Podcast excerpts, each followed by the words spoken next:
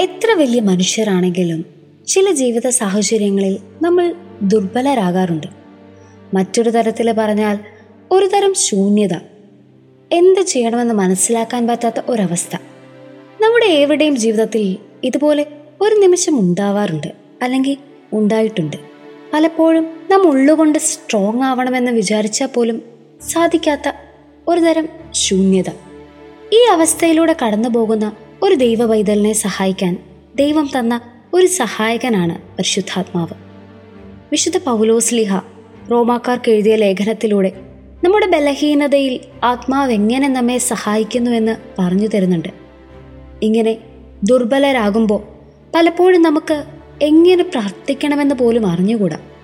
എന്നാൽ പൗലോസ്ലിഹ പറയുകയാണ് അവാജ്യമായ നെടുവീർപ്പുകളാൽ ആത്മാവ് തന്നെ നമുക്ക് വേണ്ടി മാധ്യസ്ഥം വഹിക്കുന്നുവെന്ന് ദൈവസന്നിധിയിൽ പലപ്പോഴും മനസ്സ് തുറക്കാൻ സാധിക്കാതെ ശൂന്യത അനുഭവിക്കുമ്പോൾ നമ്മുടെ പ്രശ്നങ്ങളും നമ്മുടെ സങ്കടങ്ങളുമൊക്കെ ദൈവസന്നിധിയിലേക്ക് ഉയർത്തി എങ്ങനെ പ്രാർത്ഥിക്കണമെന്ന് പഠിപ്പിക്കുകയാണ് പരിശുദ്ധാത്മാവ്.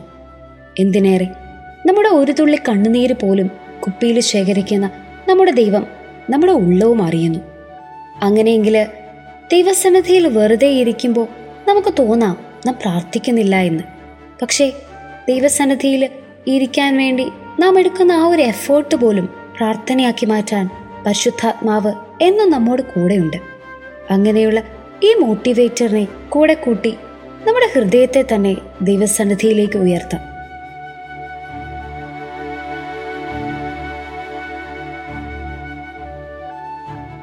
you are listening to heavenly voice from ക്യാരസ് Youth.